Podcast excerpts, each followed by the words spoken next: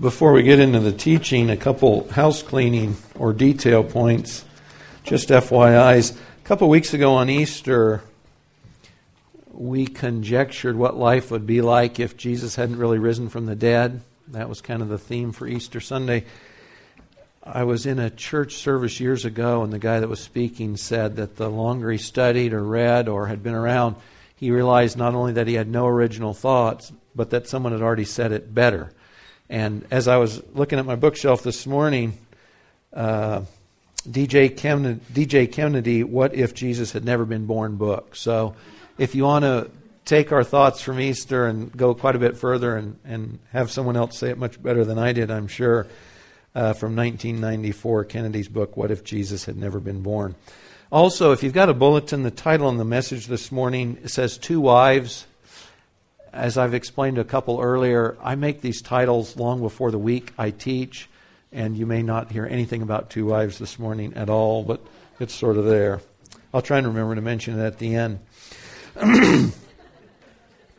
Ask yourself uh, this question before we start in the text. We'll be in Genesis 16, but uh, what would you do to be happy? What would you be willing to do to be happy? And uh, as I was thinking about this and trying to come up with uh, illustrations or something that would help us get started on thinking about it, the story of David in First, Second Samuel, I believe it's chapter eleven, uh, came to mind.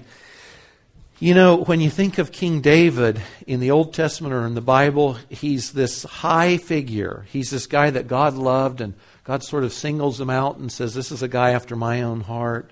And he makes these incredible promises to him about him and his children after him, generations to come. And he really is a hero of the faith. He's on a pedestal in some ways.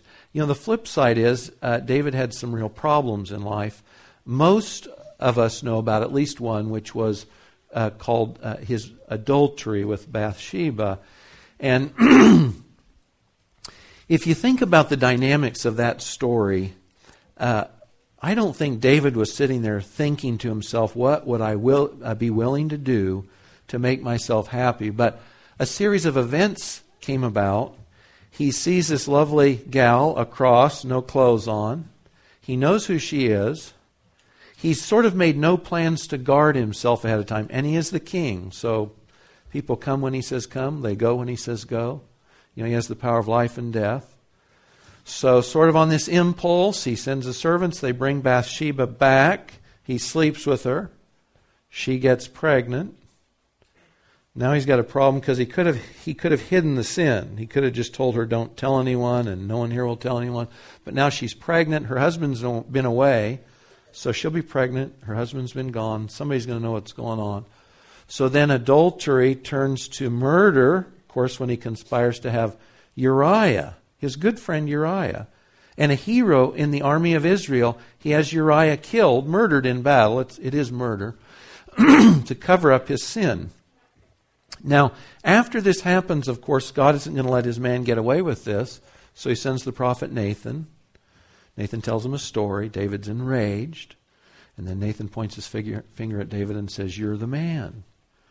You know, you're the evil man in this story I just stated. And so God tells him, You're going to lose the son Bathsheba's pregnant with, this illicit child.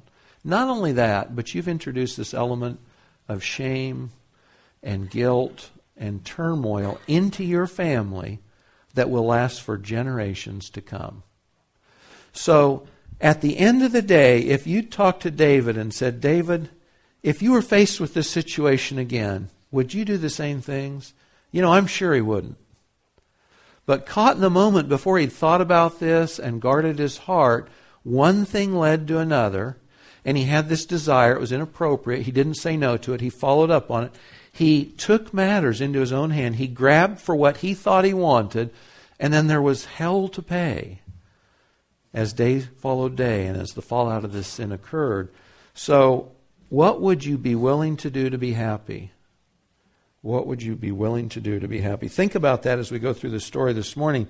This is six short verses in Genesis 16, verses 1 through 6. And it's the story of Sarai and Abram. It's their story continued. This portion this morning, this is all about Sarai, as you'll see. Now, Sarai, Abram's wife, had borne him no children, and she had an Egyptian maid whose name was Hagar. So Sarai said to Abram, Now behold, the Lord, Yahweh, has prevented me from bearing children. Please go into my maid, perhaps I will obtain children through her. And Abram listened to the voice of Sarai. By the way, the surrogacy method of obtaining children, this was a fairly common practice in their time. After Abram had lived ten years in the land of Canaan, Abram's wife Sarai took Hagar the Egyptian, her maid, gave her to her husband, Abram, as his wife. He went in to Hagar. She conceived. When she saw that she had conceived, her mistress was despised in her sight. And Sarai said to Abram, May the wrong done me be upon you. I gave my maid into your arms, but when she saw that she had conceived, I was despised in her sight. May the Lord judge between me and you. But Abram said to Sarai, Behold, your maid is in your power. Do to her what is good in your sight. So Sarai treated her harshly, and she fled from her presence. Now, put this story in context this morning.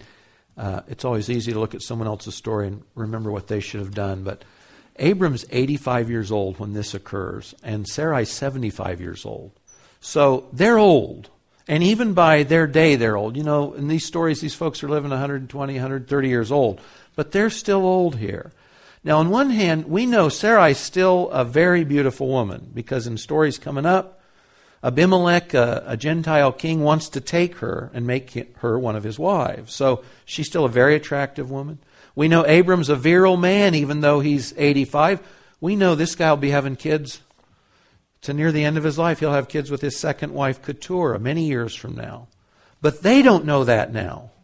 They don't know that now. They're looking at their lives and they know they're old. And it's been 10 years. The text makes sure we know it's been 10 years since they came to Canaan. And you remember part of the promise that God gave them when they left Haran was, You go there and I'll make you a nation. And that didn't just involve land, that meant that they would have children. Well, it's been 10 years and there have been no children. They're old and they're getting older. And I'm sure, guys, they thought, We've held out. We've been patient, Lord. We've waited. 10 years, still no children. We're waiting. Think of this from Sarai's perspective, too. Because in our culture we don't always value children uh, the way they did in ancient cultures, this is, you got to get your mind in a different place.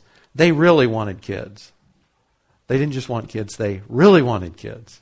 And to not have children was a sign you assumed that you'd been cursed by God. And not just the family, but especially the woman. Because in this culture, you know, their, their knowledge of science was limited. And the picture was the man sows his seed in the womb of the woman. And so if nothing grows, it's because the woman is barren. It's as if her womb is like land that won't grow anything. So the men were never blamed. It was always the woman. The woman's barren. She can't produce children. So for both of them, you know there's a sense of frustration. We've talked about this before. They want a boy. They want a little guy. That's what they're after. In all of life, you know, whatever comes back to, the Lord makes these promises, and Abram's like, Lord, what good is that to me? I don't have an heir. They want a child. This is their hope. This is what they really want in life and in this world. And he hasn't come along. And they've waited. And she's desperate. And I think you need to you need to have a sense. We need to have a sense as we contemplate the story, this sense of desperation, this, this sense of I'm driven to get this thing I really want in the world. And so, she makes clear in verse 2, Sarai does, she says, The Lord has prevented me from bearing.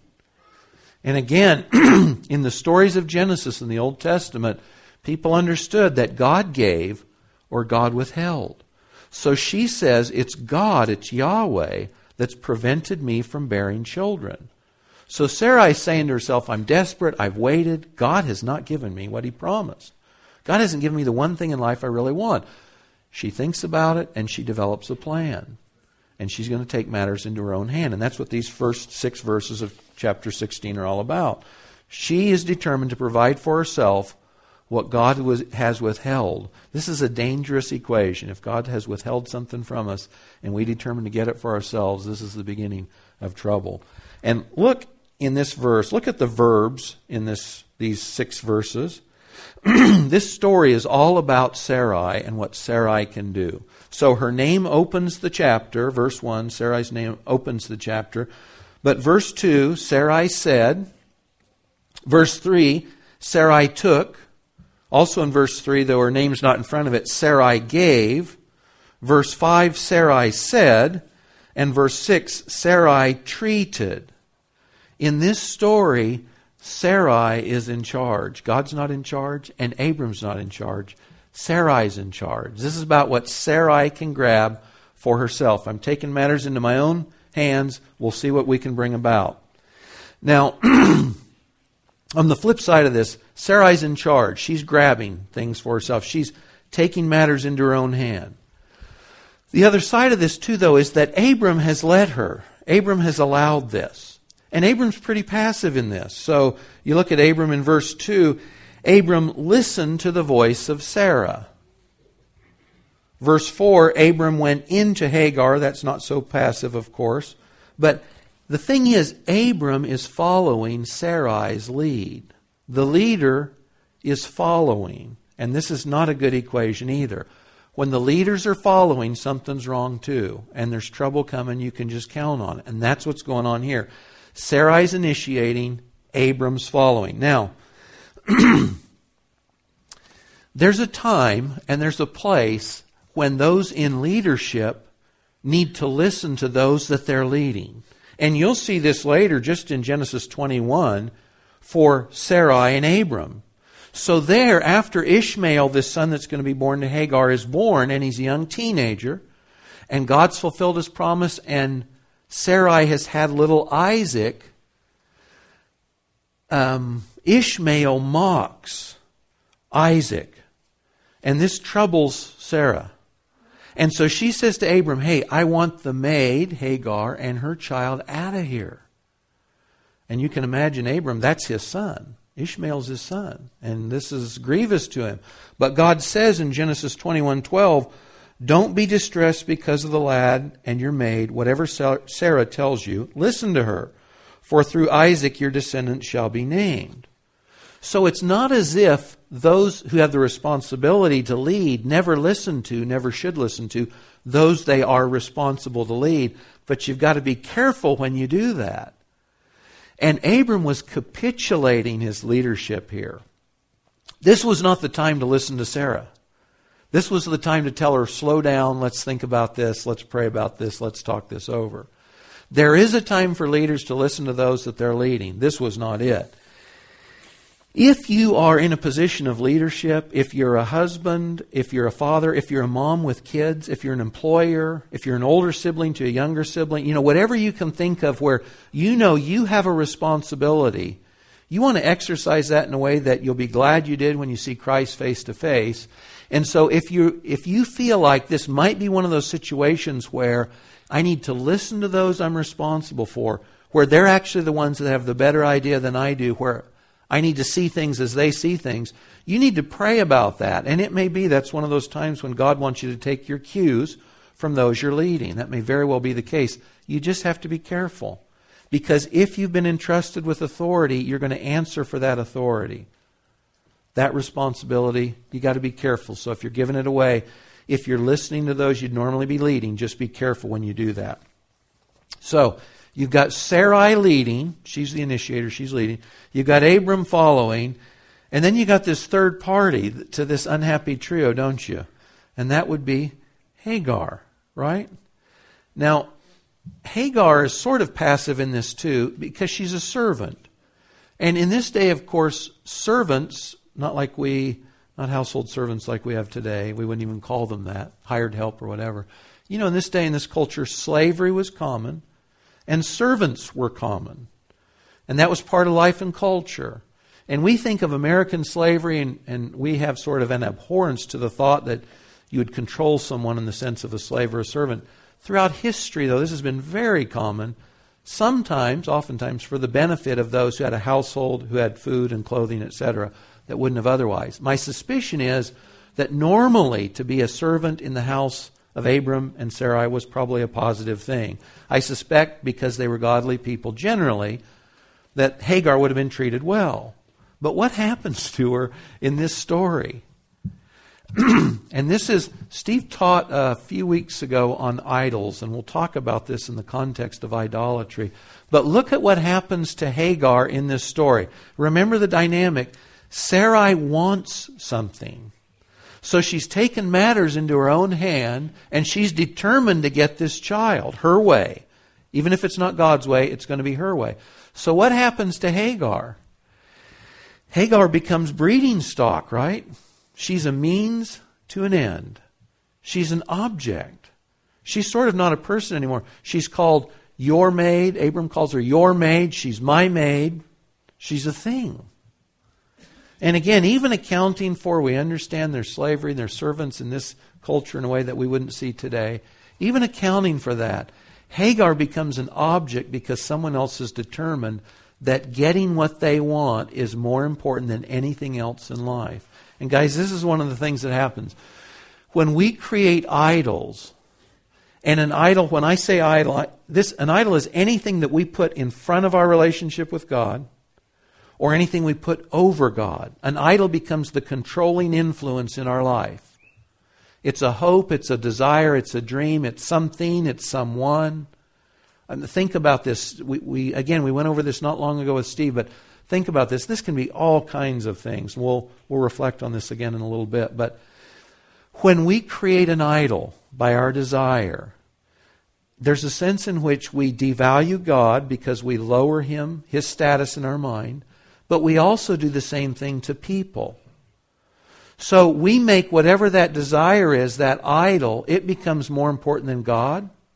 We elevate it above God and we devalue the people around us because they become means to our end.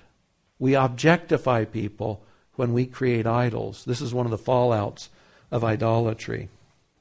So, Sarai leads, Abram follows, and Hagar becomes a means to an end. I asked myself, when Sarai takes matters into her own hand, she wants a baby boy. That's what she wants. That's what she's after. That's what she's going to get. Does she get what she's after? And of course, the answer on one level is, well, yeah, she does. She gets a baby boy. You know, it could have been a girl, right? I don't know what she did, but it's a boy. She gets what she's after this heir for Abram. But, but does she really get what she wanted? You know, and, and no, she didn't.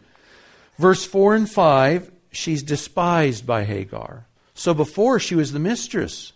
Hagar showed respect to her, but now what's happened? No, Hagar despises her now. That's part of what she got. But also, verses 5 and 6, this interaction you see between Abram and Sarai, these are the same words later that Jacob's father in law Laban will say to him when they're dividing with animus between each other when Jacob's coming back to the land of promise from Haran later. When Laban says, The Lord watch between me and you, it's sort of a curse. It's like, God will get you if you break your word to me. That's what's being said between the husband and wife here. See, there, this, this division, this frustration and anger, it didn't exist before in, in their relationship before this. But now they've got this level of frustration, anger, and separation based on what's happened here. Also, chapter 21, Ishmael mocks and makes fun of the child of promise. On one hand, we might say this is sort of childish stuff and it doesn't matter. But you know, Paul picks up Genesis 21 in Galatians 4 to say that the child of promise was persecuted by Hagar, the slave's son. That Paul sees this as an analogy that those who aren't the ones God promised and said he was going to work through, they typically, and this is often religious, they persecute the promised child. So Paul picks this up in the New Testament and says this is typical of what goes on. The illegitimates, so to speak, persecute God's promised ones. You see later in Genesis 37, it's the descendants of Ishmael that take Sarai's great grandson, Joseph, as a slave, as chattel, as slave. Her great grandson is treated as a slave by Ishmael's descendants because they buy him. They take him to Egypt and they sell him. Can you imagine if you'd told Sarai what's going to happen from your actions with the child God's still going to give you? In Psalm 83 6, it's the Ishmaelites who conspire with Edom and Moab against Israel. So again, you ask, did Sarai get what she wanted? And you say, well, sort of, but not really. So she wanted an heir, she got an heir, but she also got strife and turmoil, and she sowed the seeds for discord and trouble between her descendants and the descendants of Ishmael for generations to come. Now, Kathy and I were talking about this this week. You know, one of the things that's really helpful, if you're reading a story in the Bible, it's to sort of take 10 steps or three steps back, and it's just to restate the points of the story objectively. Take the names out. What are the dynamics of the story? And then see if they relate to anything else you're familiar with. So just go back and relate the dynamics of the story, just the points. A woman wants something that God has withheld from her. Do you know where we're going with this? Do you guys know? A woman, something's withheld from a woman. She takes matters into her own hand and grabs for what was forbidden. And then she gives it to her husband. Are you guys with me yet? The fruit is not so sweet as she thought it would be. There's division and strife between she and her husband. And then there's division and strife in the lives of her descendants. So now do you know where the points? Okay. Back to Genesis, right? This is Eve in the garden. And God's withheld one thing. And He says, guys, everything's okay except that one thing, so don't go there. But what happens? Eve gets that thing in her mind. I really want that apple. Of course, she's tempted. And what happens? The, the apple becomes the idol. What happens to God's value in her eyes? It's diminished. What happens to Adam? He's diminished. Because now all that's important is taking that one thing that I've decided will make my life complete. So I grab for it, I share it, and what happened? I sow the seeds of death. the dynamics of this story, this is where you and I live every day. God is a good God. He's a Father who loves us. He promises to give us all good things. And yet we'll see something that God has withheld, and we decide we got to have it. We devalue God. The people around us become objects, means to our end.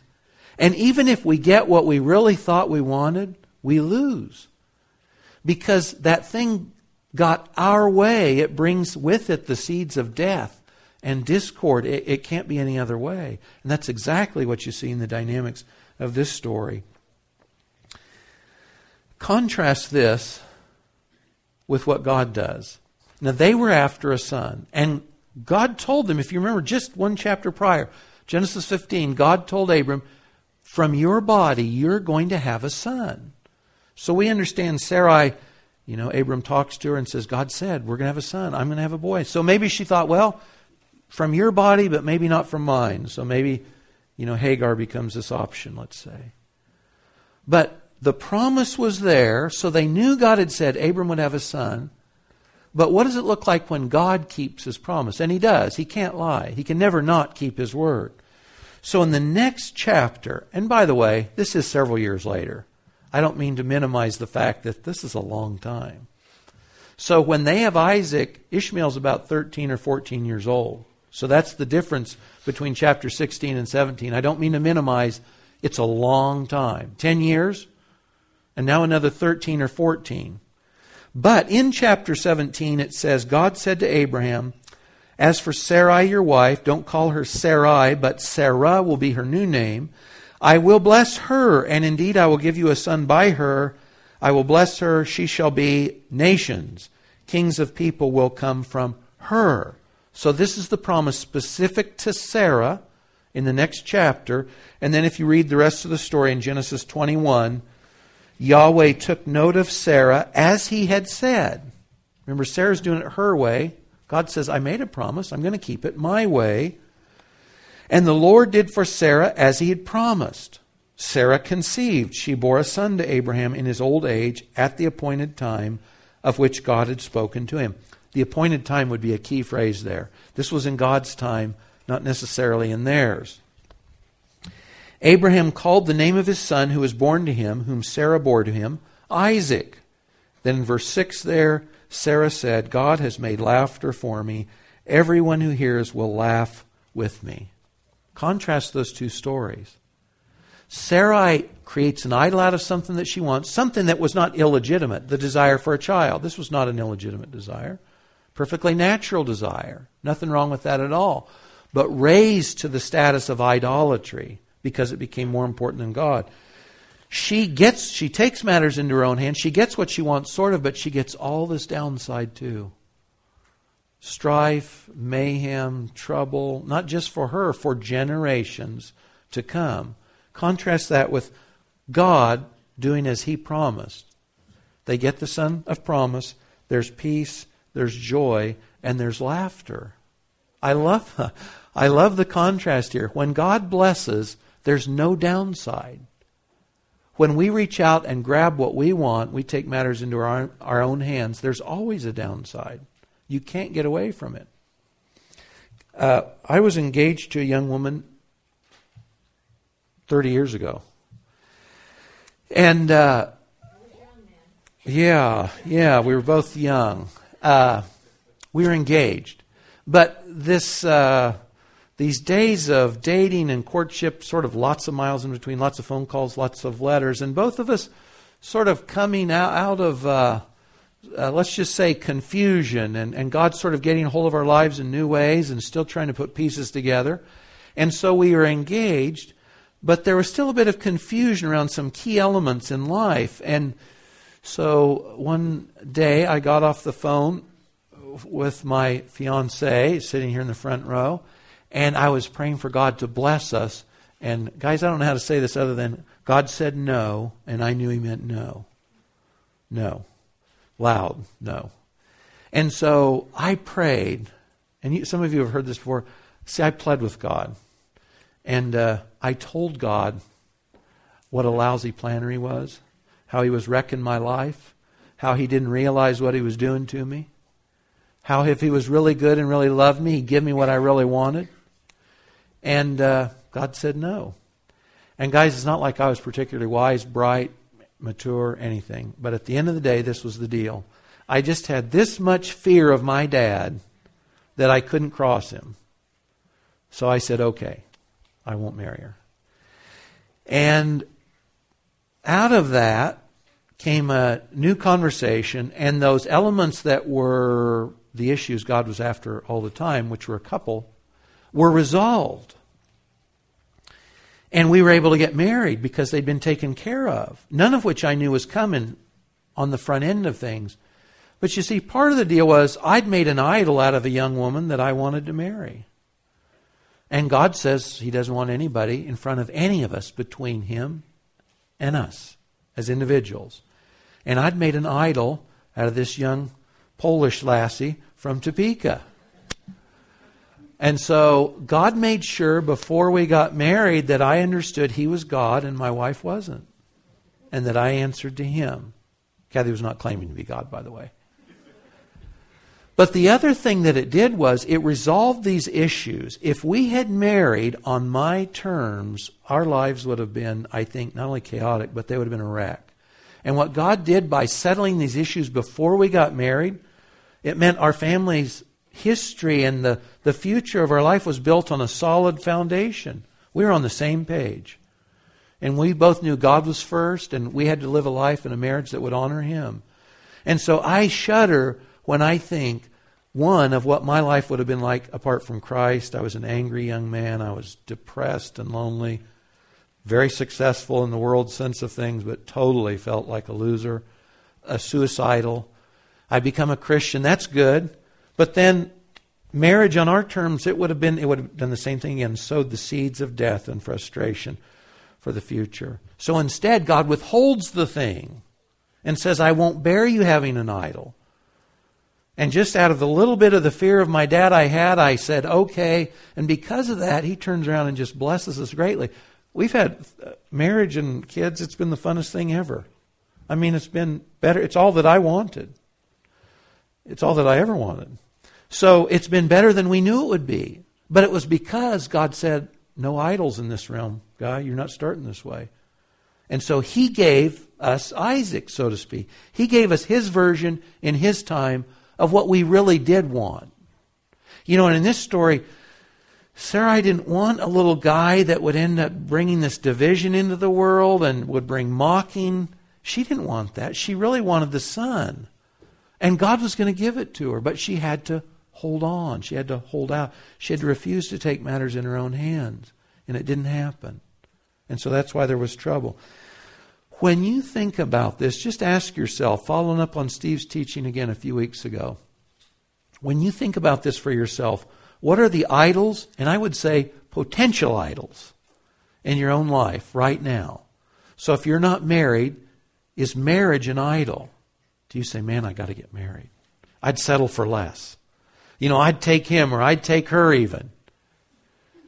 Does marriage become an idol? Or if you're married and you'd love to have children, like Sarah and Abraham, and you haven't been able to, do children become an idol? Or the desire for children, does that become an idol to you? For some in this church, does a church building become an idol? Are we willing to lay hold of something that God's, God's not blessing us with yet? A church building. Or some measure of success or a vacation or a car. You, you, you get it. What, as you look at your life, do you say, I've got this thing that I really want, and it's more important than God? And if I could, I'd take matters into my own hand and I'd get that thing. And guys, when you're there, you're with Eve looking at the apple, you're here with Sarai, and that's the point. You got to tell yourself, wake up. Take a step back. Because it's that that moment when that thing becomes the idol, that's the, the danger point. You got to get away from that because the idols always spell death. We're always sowing the seeds of death when we reach for that thing and take it into our own hands, just as she did here. Just winding down on applications, the big point here is that one woman is enough for any man. Too much for most of us. Sorry, your title was Two Wives question mark. One woman is enough and more than enough sometimes for any man. Sorry, just kidding, but I had to get that in. Uh, two wives is not a good idea. I might just say, you know, you read about many of the patriarchs, many wives, unhappy stories all the time. Sorry. Uh, the real uh, wind down uh, is this the meek inherit the earth. Matthew 5 5. The meek inherit the earth. I know this isn't related to our passage this morning, but think about this. Jesus says, in the context of God's kingdom, it's the meek who get everything. And meekness and gentleness means people who don't grab things for themselves. They're not self centered. They're willing to wait for God. And by the way, if you read through the, the pages of the Bible, you'll see there's a huge theme about waiting on God. So in Genesis 21, it said that it was God's purpose fulfilling His promise in His time. And one of the big things for us is the willingness to wait on God honors God. It shows we trust Him. It shows that we're putting Him ahead of our own desires. That we're not willing to take matters into our own hands. That we're willing to wait on Him to bring into our lives, to bring about for us maybe those things He's promised us, or just those things we simply really want. But the meek inherit the earth. When you and I show meekness and faith and the willingness to lay those things that could be idols down at God's feet and say, Lord, we entrust those to you. We ask you to make good in our lives those things we really want. God honors that. And God knows us. He knows what we'll get when we do things our own way, and He knows how to really bless us. The meek inherit the earth. And God had promised Isaac, and He gave Isaac. And Abram and Sarah would have known none of the downside of this if they hadn't taken matters into their own hands. That's a biggie. Along with that theme of meekness, honor God's lines of authority. This is not a popular thing ever to say uh, but especially in our culture in which we thumb our nose at authority. You know, the Bible talks a lot about authority and lines of authority. And it's never in the sense that God means to keep some down by elevating others, but God works in a line of authority. You see this most clearly spoken directly in 1 Corinthians 11. There's lines of authority. Jesus says that when he faces Pilate. He says, Your authority comes from someone above you. You're just you're in this pecking order. You didn't even choose. You don't have this isn't your power. This is someone else's. All authority and power is derived ultimately from God. So when we honor those lines of authority, we are in fact honoring God. And it's another way that we trust God or that we live life by faith. It's not popular to tell people to submit to authority, but that's what God wants us to do. When Sarai took matters into her own hands, she came out from under the line of authority God meant her to live in, which was Abram, her husband, leading. And it spells disaster and catastrophe. And lots of the confusion you see in our culture today is because leaders don't lead. People who are called to lead don't lead or don't lead well. And of course, that in, then engenders this accusation they don't lead well, so what do you do? You've got to take matters into your own hand. This is not what the scripture tells us to do. When we honor lines of authority, we are in fact honoring and trusting God. That's an important thing. It's something important to consider in this story. And then the last is this refuse to make anyone and anything less than God your ultimate hope and dream. Be willing to pitch the idols. You know, when you read stories about returns, uh, you'll see that there's often this theme of pitching idols along the way. So when Jacob, later in the Genesis stories, comes back into the land of promise, they take all their idols. See, they've accumulated them along the way. The story doesn't tell us. We just realize as they've gone through life, they've accumulated these material idols. And so Jacob says, hey, we got to get rid of all that before we go back and sort of make this new love commitment to God again. And you and I tend to collect idols along the way. And we've got to be willing to recognize those things, and we've got to be willing to pitch them. Anything short of God Himself is bound to disappoint. It, it can't help but be otherwise. This world that we live of, it's dust like us. And all our hopes and dreams, if they're on something short of God, they're just dust. They won't last, they'll always disappoint we got to be willing to chuck the idols. Let's pray. Lord, I'm just struck again in a story, a short story like this in Genesis, how important it is to make you God in our lives, to entrust you with the things we care about, the things we desire and hope for.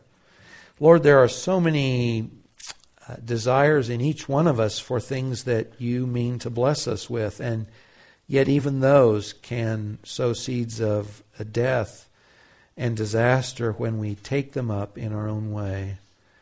And Lord, I pray that you'd help us to take this theme seriously about refusing to make idols out of things you mean to bless us with. Lord, help us to refuse to belittle you and belittle other people by making them means to our ends. Help us to refuse to take up your mantle as God. Help us to submit ourselves to you. Help us to be willing to wait on you to make your good plan visible. Lord, I'm thinking of the verse out of Isaiah 64 that says, There's no other God like you who acts on behalf of those who wait for him. In Jesus' name, amen.